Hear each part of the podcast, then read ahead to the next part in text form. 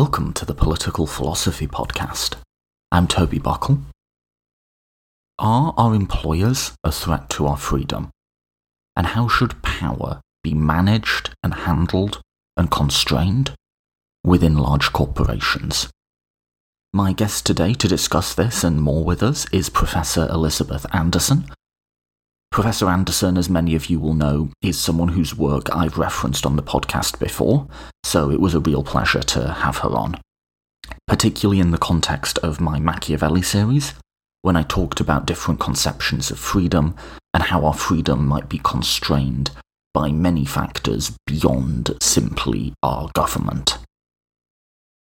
Professor Anderson is at the University of Michigan, where she is the John Dewey Distinguished Professor and the John Rawls Collegiate Professor. She specializes in ethics, social and political philosophy, feminist theory, social epistemology, and the philosophy of economics and social sciences. She's particularly interested in exploring the interactions of social science with moral and political theory, how we learn to improve our value judgments, the epistemic functions of emotions and democratic deliberation, and issues of race, gender, and equality. She's the author of Value in Ethics and Economics, The Imperative of Integration, and most recently, Private Government How Employers Rule Our Lives and Why We Don't Talk About It. This is going to be a two part conversation.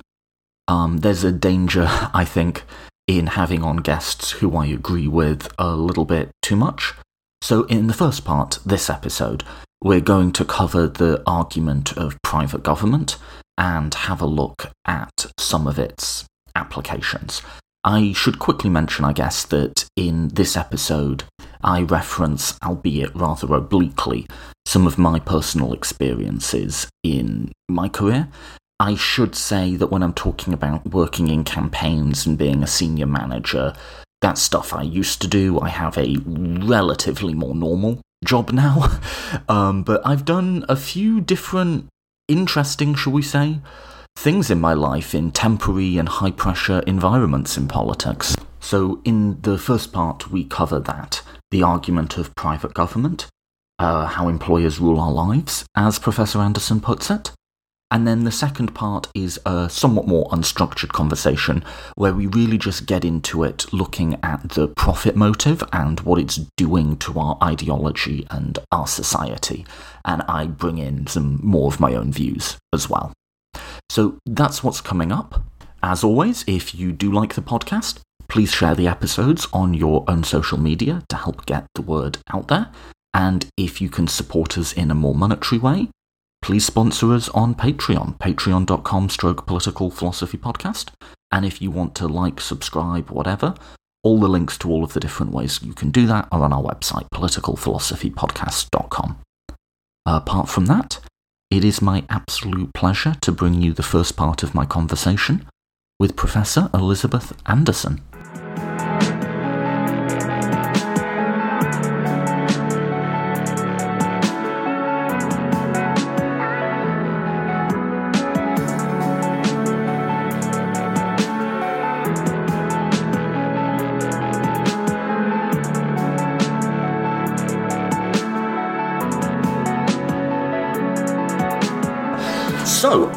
Joined today by Elizabeth Anderson. Elizabeth, or Professor, sorry, welcome to the podcast. It's great to be talking to you. So, I'll have already introduced you at this point, but, and actually, I think probably a lot of the audience who listen to philosophy podcasts will be familiar with you. But for those who aren't, um, how do you describe what you do and the types of issues you think and write about? Well, I do. Uh, mainly work in moral and political philosophy, feminist theory, philosophy of the social sciences, and social epistemology. And I look at the interactions between these things. The chief characteristic of my work is engagement with empirical findings in history and the social sciences. I think it's key to be doing political philosophy starting from problems and problematic experiences that people are actually having on the ground, and then theorizing normatively about what's the nature of those problems, what are the best ways to understand those problems, and understanding uh, norms as experimental. Well, you try them out. That's how you test any kind of normal normative proposal. You try it out and see whether the outcomes are acceptable, whether they solve the problem that was originally diagnosed, or whether they pop up new problems that then you have to contend with. So it's a pragmatist approach, which is also very deeply in common with feminist approaches to ethics and political philosophy. And that's really why I think it's really important to uh, look at conditions on the ground and also where we came from historically, because a lot of what happens today is simply a reflection of habits we've inherited from the past, perhaps that were shaped under radically different contexts that don't really fit our current predicament. So, um, listeners obviously won't be able to see this, but I often just scribble um, little notes as people are speaking, and I scribbled a note of experiences on the ground because I'm going to definitely come back and reference that again. To start with, though, um, I've just read um, your work, Private Government, which I really, really like this. This was originally lectures, right? It was the Tanner lectures, and then it became a book afterwards. Yes. Mm-hmm. Um, and it, it matches something. So here's why I wanted to talk to you is I've been saying for quite a while now that political philosophy, as a sort of maybe outsider critic of it, I've been saying it spends a lot of time correctly discussing issues of income inequality, and correctly, that's very important. But it spends, to my mind, an in- inadequate amount of time discussing issues of power and particularly issues of power within the workplace, which affect a huge amount of all of our lives. And whenever I say this, I get the, the same response is, what about Elizabeth Anderson? Which, you know, fair enough, right? Um, so it's great to have you on to, to sort of fill that. To start with, then, could you outline the basic thesis? Um, I mean, it's right there in the subtitle How Employers Rule Our Lives um, or the subheading rather. What is the essential thesis of this work or of these lectures? The key idea is that we have to recognize the workplace as a site of government. Right. You have bosses who are ruling over workers, issuing them orders, and threatening to do bad things to them if they don't follow those orders. Maybe they'll get fired or demoted or just yelled at. And when you are subject to orders and have to obey on threat of sanction, you are subject to government. So that way of understanding things allows us to apply the tools of political philosophy to a site where it hasn't usually been applied. As you properly note, most political philosophers are obsessed with the state and ignore authority government in other domains outside of the state. And I wanted to highlight the fact that you have millions of workers who are suffering under bosses who are being very abusive and controlling and interfering with their autonomy, even off duty. That's what I wanted to highlight. Um, and it's a problem that's pervasive, especially in the American workplace. So that's government. The, the workplace is a site of government, but it's also a site of what I call private government. And by that I mean you can ask if the workplace is a site of government, what is the constitution of that government? Well, it's certainly not a democracy. uh, we know that. I mean, there's a handful of worker owned firms which maybe have a democratic organization, but that's so rare in America mostly the constitution of the government of the workplace is a dictatorship hmm. in which the bosses have virtually unaccountable power over the workers. The workers don't really have much recourse. to hold their bosses to account. They don't have a voice within the government of the workplace, not a secure voice unless they are represented collectively uh, by a labor union. So that's what I call private government when the government is kept private from those who are ruled by it and treated as just a private matter of the rulers.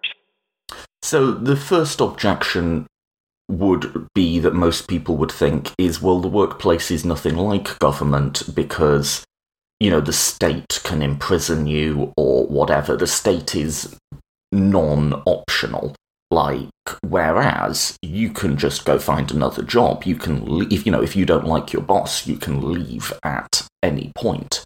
Would probably be the first reaction people would have to that thesis. Right and uh, look people could emigrate from italy under mussolini. We don't say that therefore it was a democracy. It's still a dictatorship. Hmm. Within the EU, there's freedom of movement. People have not only the right to exit any country in the EU, but they actually have an absolute right to enter other countries in the EU. But we don't think that government has ended on account of that. Um, and similarly, for the vast majority of workers, self employment is not a credible option uh, to make a living. And so, really, the only options are hopping from one dictatorship to, to the next the exit right doesn't change the constitution of the government. Yeah, and especially in the United States, the cost of leaving um, can be really quite high because, for instance, our healthcare tends to be tied to our employment. So you can say you're free to leave, but if you have a close relative who is reliant on your healthcare, that's a very precarious sort of freedom. And it's also the case, weirdly, I was thinking about this, that the constraints on leaving a workplace are like employers themselves really make them quite high. So if you leave a job because you were fired or you don't have a good reference leaving that job, it'll be very hard if you're in a competitive field where the different firms know each other. It'll be very hard to find a job at that level of employment again, and you'll have to start at the bottom of the ladder. And that seems to me to be by design. And so, in other words, like leaving a job can ruin your life, it can kill people. And that doesn't quite get to the power of sanction the state has, like firms can't imprison us. But it, there, there seems to be an ignorance or a lack of attention to just how severe the sanctions that firms can impose on us really are. Quite right. Uh, so, look, you don't have to say that government only exists when there's a power to imprison or execute you. Hmm. there are weaker forms of government, but even the weaker forms, such as we find in the workplace, can still impose terrible costs on workers. And that's why they put up with mountains of abuse uh, uh, because they, the costs of exit can be extremely high, and also because they have no assurance that if they move to a different firm, things will be any better. To illustrate, about 90% of, uh, of servers in restaurants are subject to sexual harassment.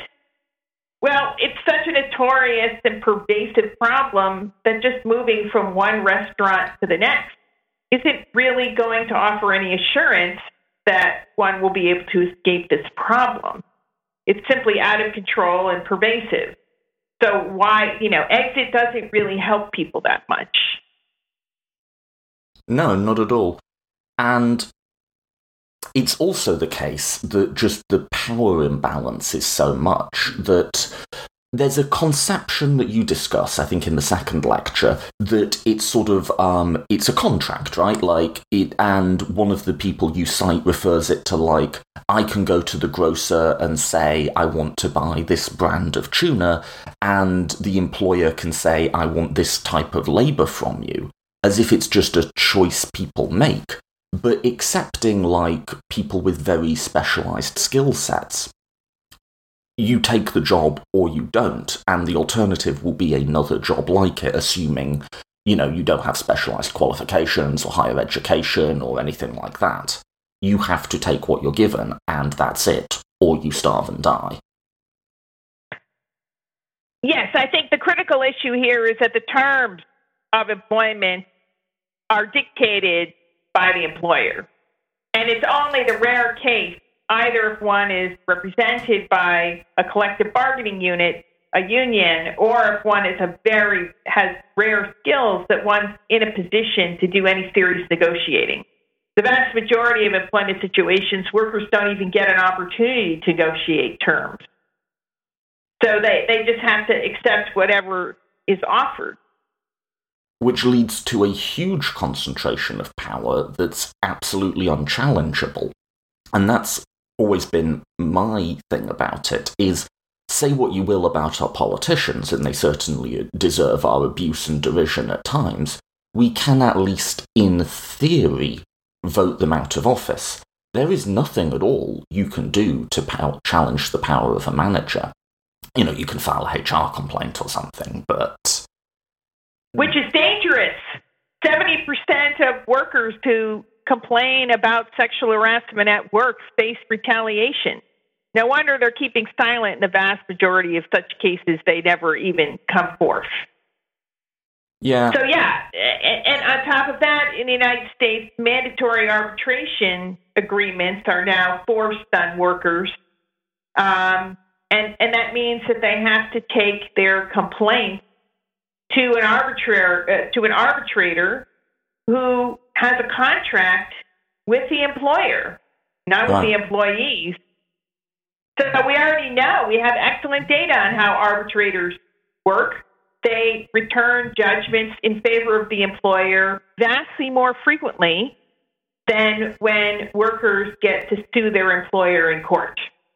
Yeah, and I mean, I can't go into details, but I've been a senior manager at some places and I've been on the sort of bodies that make decisions about do we let this person go for sexual harassment or fraud or whatever. And even when you're in that place of making a decision, you operate under within parameters that are defined by the organization, shall we say. And again, it's the same thing of if you don't like that, you can do something else. But even the people really making the calls are doing so within a system that is set up by and set up in the interests of the underlying power structure. Now, that, doesn't mean that within that power structure you can't make better and worse decisions and make fairer or unfairer calls, but you're still you know, you can apply the rules fairly, but the rules are the rules and you're not in a position to challenge them. So even comparatively senior people, you know, unless you are the person owning the firm, and even then, you're still operating within a legal system that is designed for you, you know? That's exactly right. So it is important to keep in mind that the default employment contract, the one that exists uh, if there isn't any actual negotiation and haggling over terms, that default contract was actually written by the state. Hmm. And the state dealt all the authority cards to the employer and none to the worker. There's a baseline of power that's underwritten by labor law uh, that creates this incredible asymmetry and even the few legal rights that workers have are so dangerous for them to exercise uh, that they frequently just hold their tongue. So it is supposedly a guaranteed right of workers to complain about working conditions, even if they are not represented by a labor union. Hmm. But it's so dangerous to speak out against a boss who could fire you that most workers don't do that. You'd kind of be, yes. And certainly, this is something that, you know, you don't need a philosophy to degree to know. Every worker who's doing like an entry level job in America knows that making a complaint is putting a target on your back. And indeed, most senior and mid level people know that acutely because your power in that situation is built on your relationships. Oh, completely. That's right. And the people in the middle also probably have aspirations to rise up in the organization. Uh, and being seen as a troublemaker and a boat rocker or a so called disgruntled employee is not good for your career prospects.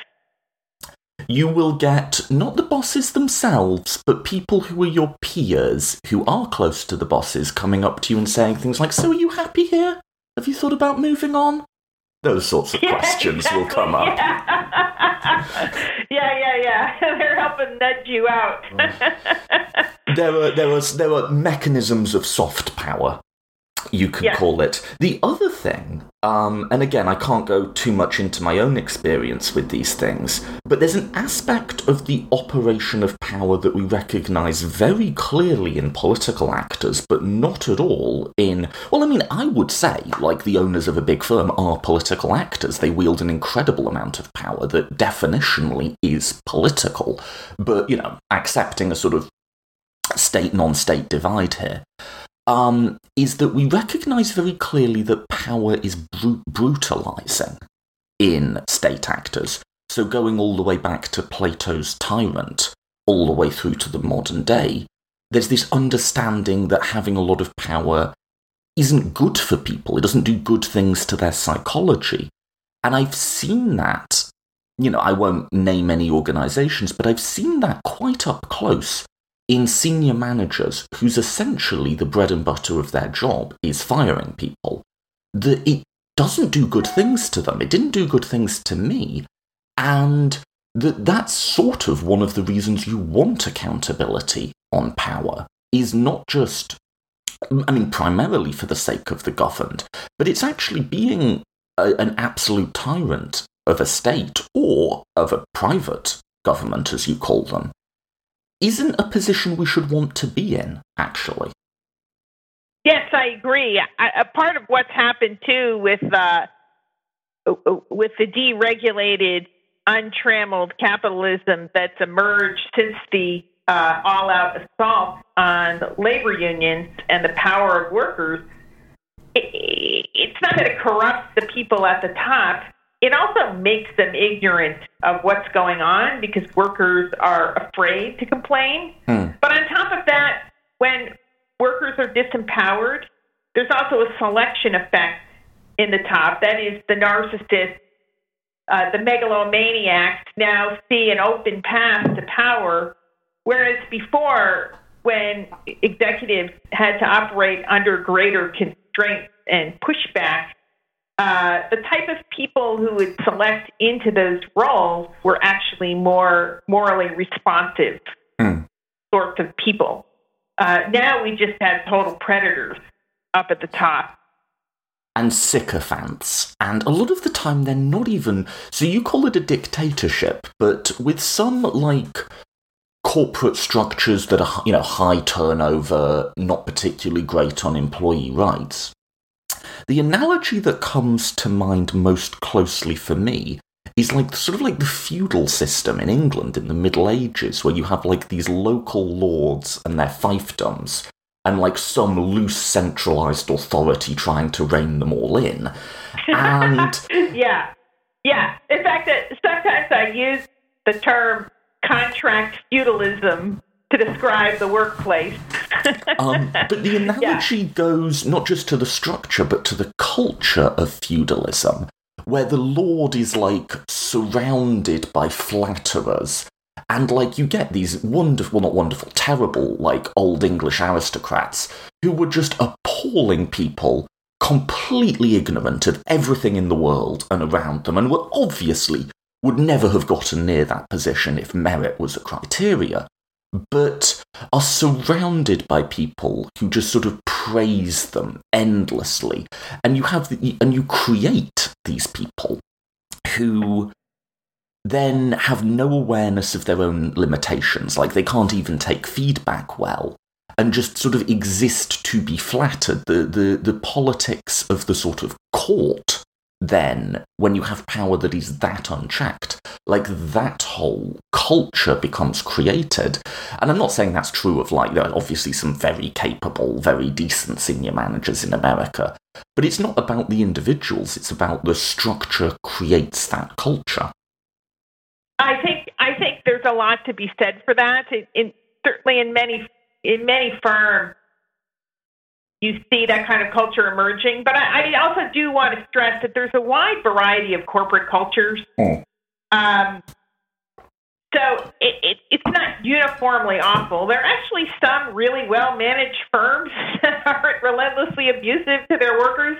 And we have to recognize that, that, that, there, that there is that variety. And, and that's one of the reasons why we don't see every last worker uh, complaining about their situation or even aware that they're living under a dictatorship uh, when they are. Because for a lot of workers, you know, the work pretty good.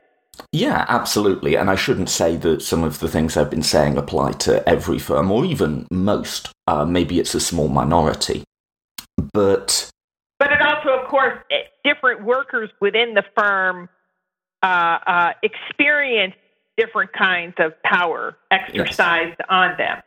So, the, generally speaking, the higher up you are, uh, the better the better things are for you, the less abusive the power. Uh, it's really the lower level workers who are easily replaced, the entry level mm-hmm. workers, unskilled workers, and so forth, who, who suffer most of the abuse. Yeah, I, I think the kingship aristocratic analogy is quite nice, actually, in that you you can have very capable people become, you know, king or whatever, or lord of the manor. And when you get your really, you know, your Frederick the Greats or whatever, it's like, wow, isn't it great that they have all this power? Because they can really get stuff done in a way that some sort of more constrained system never could. But then there's also no guardrails on it at all when you get someone who's incompetent or worse, malicious in that role mindedly focused on profit. Yes. Uh, so I think an interesting example of this would be Tesla.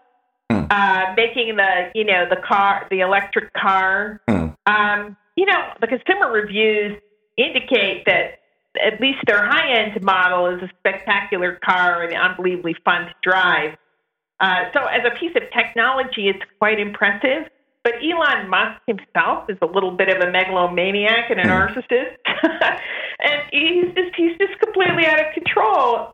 One of the consequences of this is that there's no safety uh, in his assembly plan hmm. because it's speed at all costs. He realizes that the company needs to expand its market, and you know, to hell with worker safety. There's tons of accidents people are injured, and he he just doesn't care. Yeah, and Tesla has recently outed himself as like um, something of like a complete idiot on Twitter. As soon as he got onto social media, and we just got the. Oh yeah, really? They should shut down his Twitter account for sure. I think I think all of these people should be on Twitter. Like, I want the live feed from that guy's brain, oh, and it's just they are. yeah, well, well, what do Marxists say? It's very demystifying of this ideological idea that the captains of industry are there because they're the hardest, steeliest, most competent, you know, you know what I mean, people in our society. And when you get just their brain farts going live to all of us, it really um, it's it's demystification, right? The Marxist concept where you just suddenly see like, oh no, yeah, no, they're just as stupid as the rest of us, you know? yeah, well, Musk Musk has a big ego, but then you also just have some executives who are kind of spreadsheet managers. Yeah, they have no connection actually to to the conditions on the ground.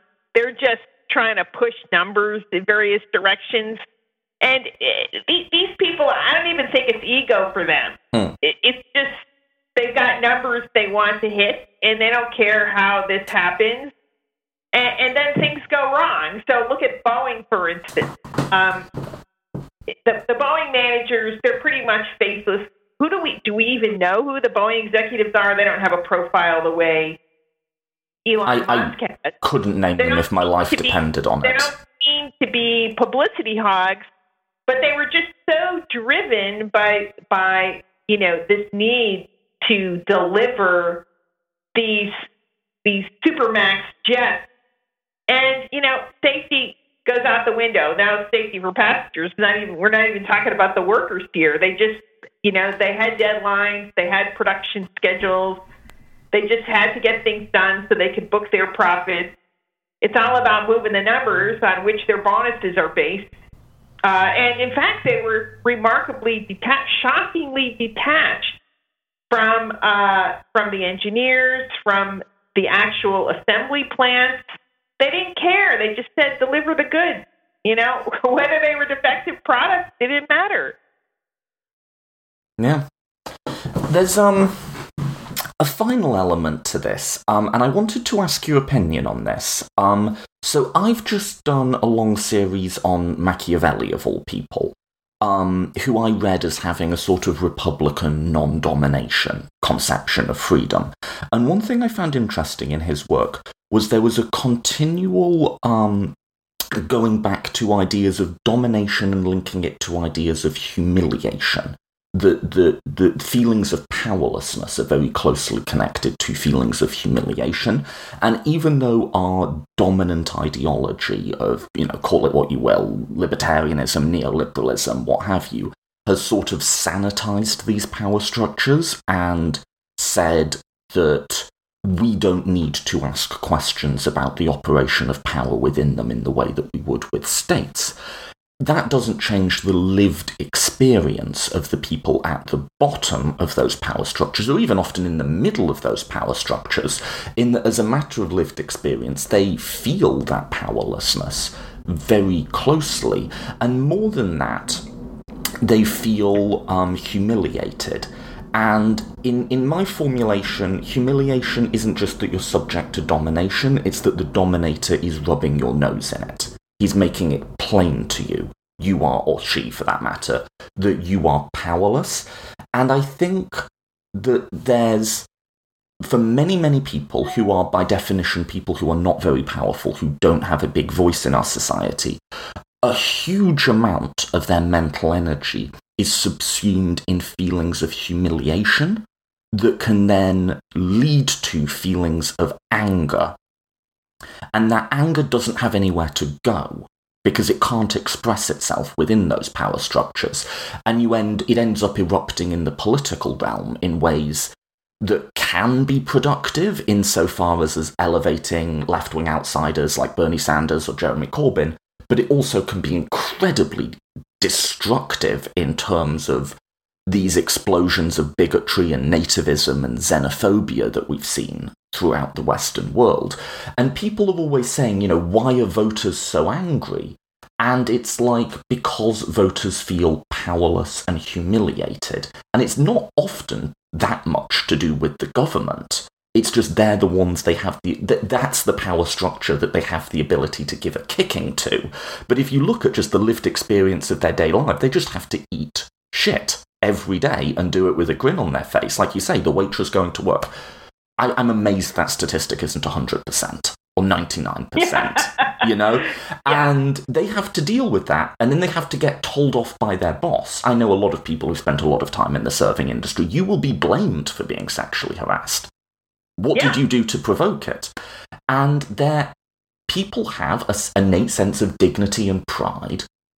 And that has to go somewhere. And it becomes anger. And anyway, so I'll pause there but do you think that's a plausible narrative for why a lot of the anger and the lack of trust in our systems is emerging? Well, I do think that the um, the fact that neoliberalism uh, took over even the center left political parties uh, certainly has made people think, well, nobody cares about us. Right. Um, so, you know, the Democratic Party basically went over to neoliberalism under Clinton, and uh, that was a political strategy. Um, it led to these free trade agreements, uh, which actually had a pretty devastating effect on manufacturing in the United States.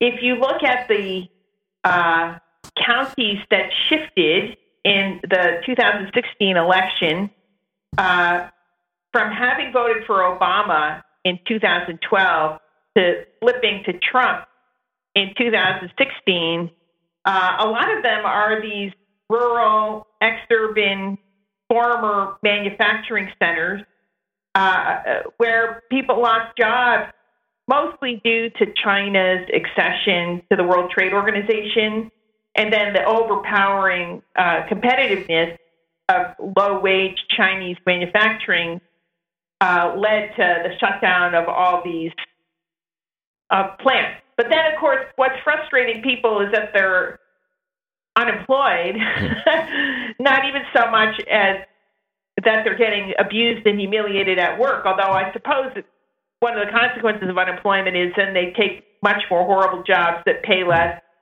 Maybe they get stuck working at Walmart now, and Walmart is a notoriously abusive employer. You know where they have a relentless pace, and the poor workers are getting yelled at all the time. So that that's certainly an experience of humiliation. There's so there's a felt sense of loss where they once had dignified job, perhaps uh, even protected by a labor union, mm. um, and now they're in a crack job. Mm. I, I, think, yeah, that that could be part of it. There's a rage against the system um, because really, even even the left parties abandon them. Mm. Um, and then, yeah, where do you where do you have an outlet for that rage? Well, we see in both countries demagogic attempts to direct that anger against immigrants, mm. um, uh, which is, I think, just it's a distraction from what's really going on, which is plutocracy. Mm. Do you think, though, that Do you? I mean, I'll just ask this question. There's the sort of question that gets asked of the whole Trump movement of like, is this racism or economic anxiety or both? My answer would be it's both, but we shouldn't discount the racism element, right? Oh, the racism element is incredibly prominent, and this is actually a very old playbook that was created, political playbook that was created in the United States in the 19th century in in struggles over the abolition of slavery. Mm-hmm.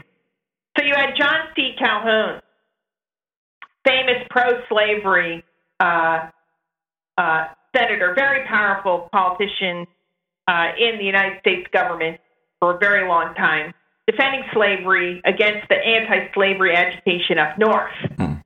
and basically Abraham Lincoln's anti slavery argument was not just that slavery was wrong, it was, a, it was an injustice to the slaves, but also that it undermined the interests of free white workers. Hmm. His argument was you know, for one thing, if slaves do manual labor, then anyone doing manual labor gets demeaned and stigmatized because they're doing slave work. Hmm. Uh, but also, there was a material interest that free workers had in ensuring that everyone is a free worker. So they don't have to compete against slave labor. Uh, this is a particular concern out west where there were still territories open for settlement. Lincoln argued that if you let slave owners go out to these territories, they'll create these giant plantations uh, with hundreds of slaves and displace opportunities for free workers to stake out a homestead of their own and be self employed. Calhoun had an argument against that. And he wrote a very famous speech. He delivered a very famous speech, and he said, "Oh, these Northerners, they don't understand how how things work in the South. Among us whites, whether we own slaves or not, whether we're rich or poor, we all enjoy a, a status of equality in virtue of being white, mm. and we're all superior to blacks, whether they're slave or free." Um, and, and basically, what Calhoun was saying here is to whites, to poor whites who are economically exploited and, and trampled down by the economic system. He's saying we're offering you a better bargain than those Northerners. Hmm. Yes, sure, you're going to be poor and downtrodden, but you still get to trample all over blacks. You have racial privilege.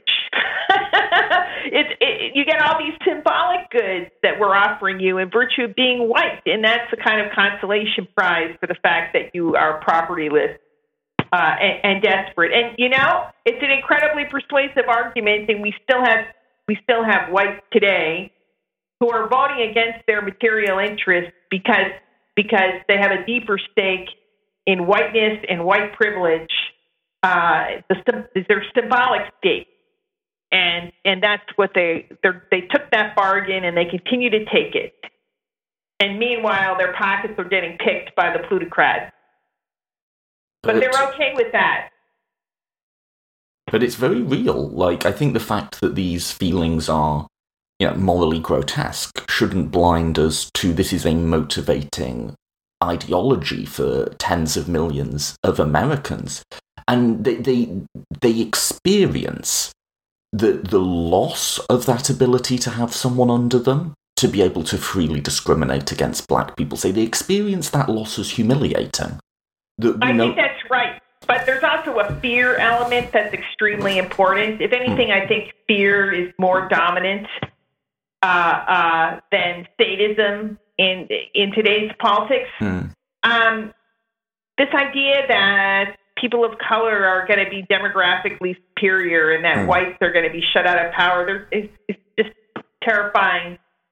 I think people are genuinely Trump voters. I think people are genuinely concerned by that. I guess it's just a feeling I don't relate to very well. Like, it just it's just not happening. Like, even if you know non-white people become 52% of America, like, we still have a lock on all of the power structures in the country. Like, we, we still own all of the wealth. Like, you're not, you, you, you, know, the, the, the, the horde is not coming for your stuff anytime soon. This is a, this is a fantasy, and it's a perverse fantasy. Well, it, of course, it is a perverse fantasy, but passed down for endless generations. so if you go back to, uh, Thomas Jefferson's notes on Virginia. So hmm. Jefferson's this Enlightenment guy. He knows, he perfectly knows that slavery is wrong. Uh, he even wrote about it, how slavery is not only immoral and unjust and a violation of, of human rights, uh, but also that it's profoundly corrupting of slave owners. Yes. He's one of the most insightful writers on that.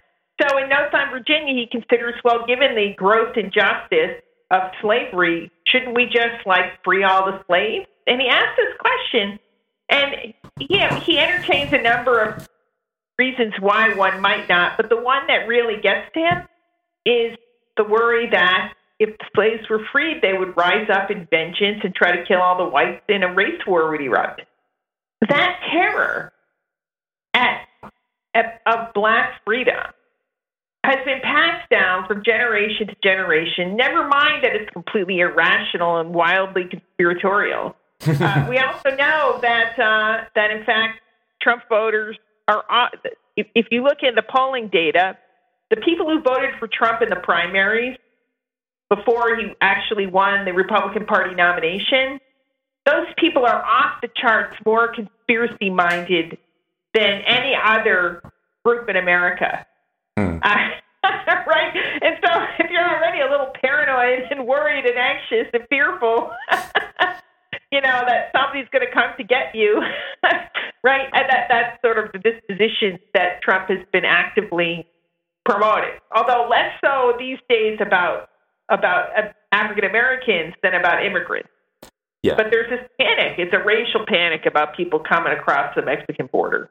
Yeah my this is getting way off topic, but one of my favourite studies ever showed that the sort of specific subset of people who are most susceptible to conspiracy theories are people who are lower intelligence but have the highest estimation of their own intelligence. yeah, right.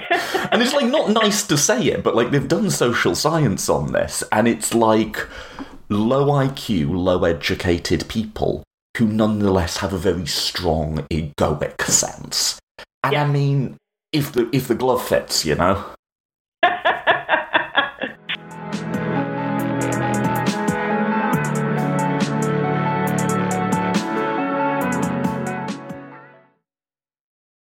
Thank you for listening to the Political Philosophy Podcast.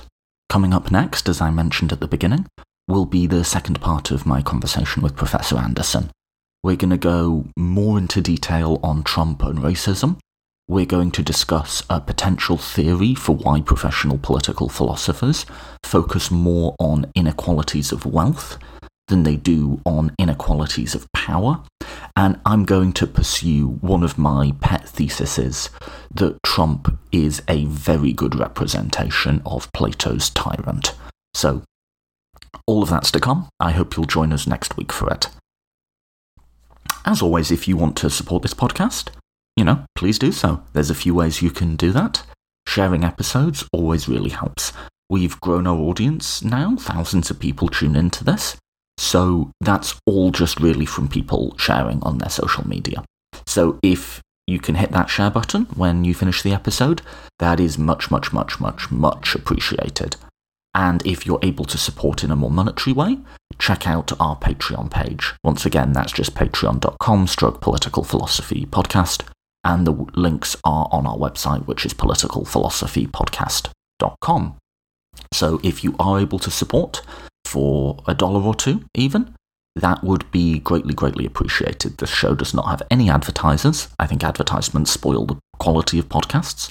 I hate it when, you know, I'm listening to a show and we suddenly take a break to learn about that just new toothpaste or new underwear or something. I, it bugs me. So, because it's my podcast, I don't want to do it. So, I don't. But there are various costs associated with doing this, and I'm very, very fortunate to have listeners who chip in to help me cover those costs. So, very, very grateful for them. And if everyone's able to chip in, then we should be able to continue funding this podcast. And I say everyone, even if just a small percentage of people chip in. So that's my appeal for support. And yeah, apart from that, thanks again for listening, and I hope you'll join us again next week for part two.